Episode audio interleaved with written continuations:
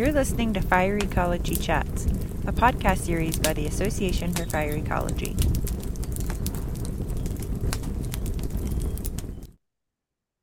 Hello, everybody. My name is Bob Keane. I'm the editor of the journal Fire Ecology. It's an international journal where we publish a host of papers about the topic of fire ecology. This is another one of our fire ecology chats, and today we have a very exciting subject and a very exciting person.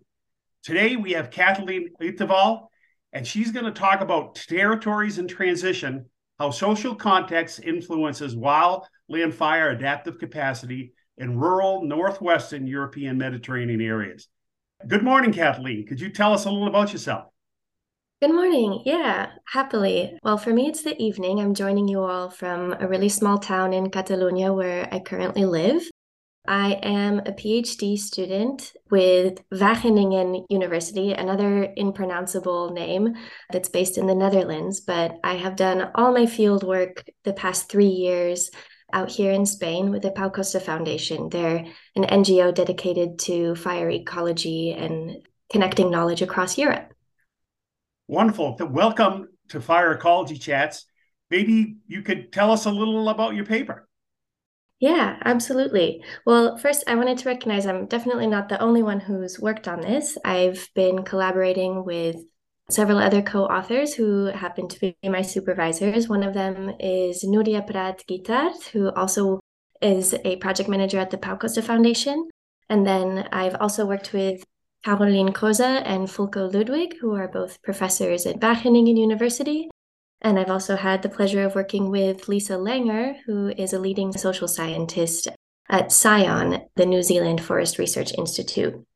So it's definitely been a really collaborative effort across territories, across languages and fire contexts. But we've centered our paper in Mediterranean Europe, where I live and where the Pau Foundation does most of its work. And this paper is exciting because it's the first time that we've done, you know, really qualitative research. That means doing in-depth interviews with all kinds of different experts from three different countries and in four different languages. And we often see in the fire world, especially in Mediterranean Europe, that social science around fire is still missing. So this is one of the first attempts to see what's really going on in a lot of different rural community contexts out here and to sort of make visible all of these different intricacies happening on the local level in in these different countries. And for folks to kind of get an idea across borders and across languages that they might actually have a lot in common when it comes to what enables their local communities to adapt to fire and what is kind of hindering or or blocking further adaptation especially you know, as we face these really challenging times with climate change and with a long history of, of land use change out here that has really dramatically changed landscapes in the past 50 to 70 years. So, yeah, that's kind of what this paper is about.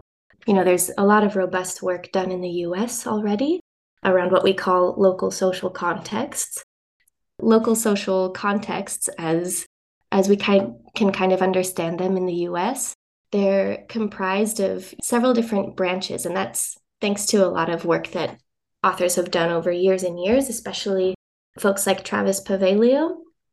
And they've realized that the local context when it comes to fire has a lot to do with the kinds of knowledge that people have in the area, the kinds of interactions and relationships that residents have amongst one another. There's also a whole branch of what's going on is if, if people have been exposed to wildfire in the past or have been exposed to other risks and how they've managed that.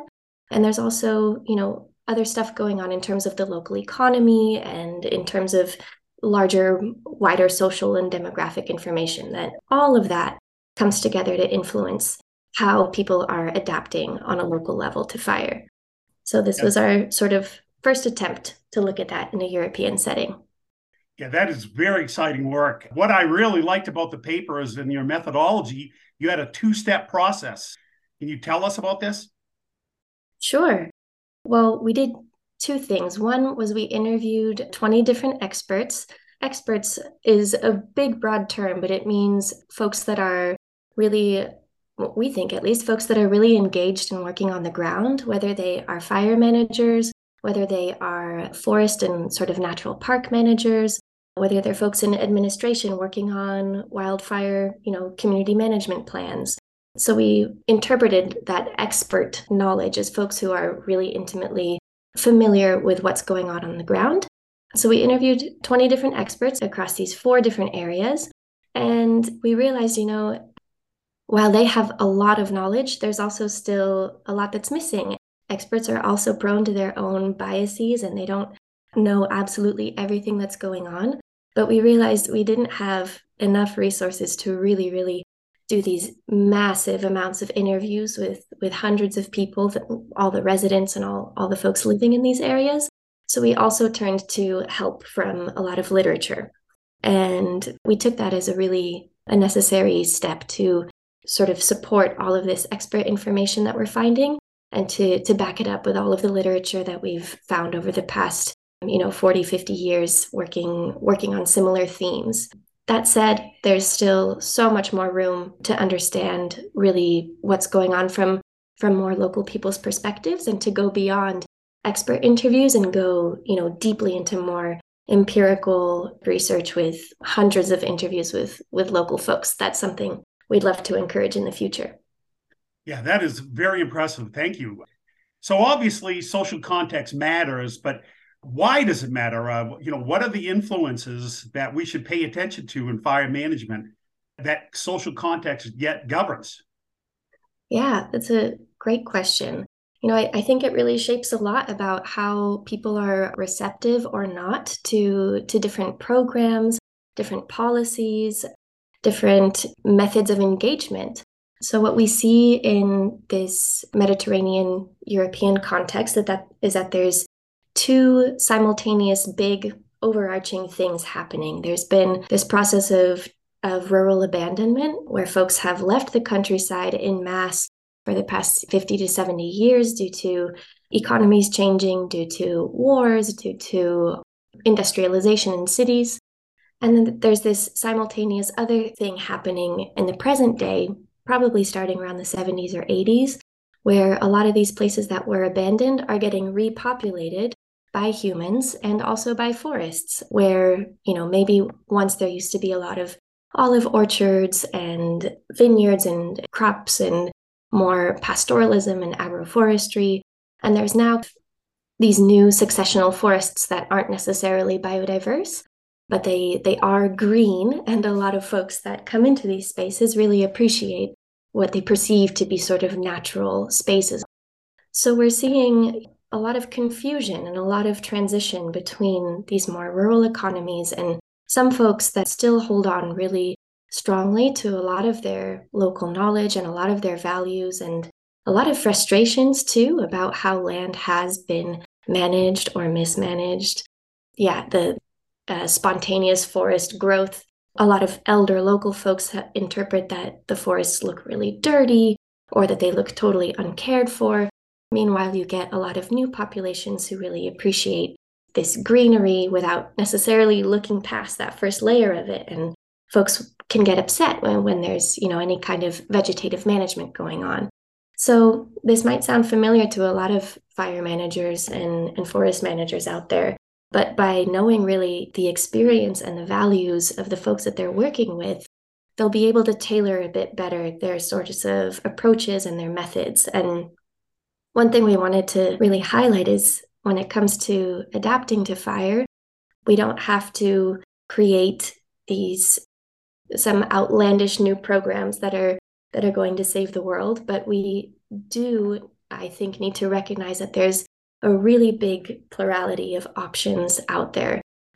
I, I think one of the the main things is that a lot of the options for emergency management, for fire management, and for vegetation management and creating more fire resilient landscapes, a lot is lost in how we communicate with one another. So if we we understand better who we're talking to and what they might value and what they want to see in their landscape, then we'll have a lot a lot better luck when we're communicating our messages around fire management. This paper is so incredibly important because because if we don't tailor fire management programs to into the social context, we are bound to fail. So this paper really is a contribution to the literature. Uh, is there anything else you'd like to say, Kathleen, about the paper? Sure. I'll, I'll add a couple more things. One of the things that we would like to really highlight most of all is that by paying more attention to opportunities for sustainable rural development, that's a, a huge opportunity in Europe.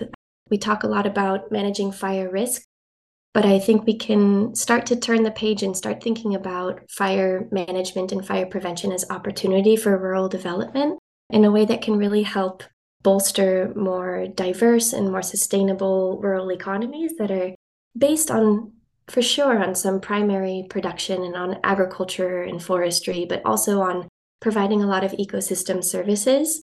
So that's something in Europe since there's there's so much going on in such a small space that we think is a really big opportunity for the future to support a lot of these more you know disenfranchised rural areas and another thing that we really just enjoyed seeing as a result of all this work is that there's such a big opportunity for folks to learn more about fire ecology.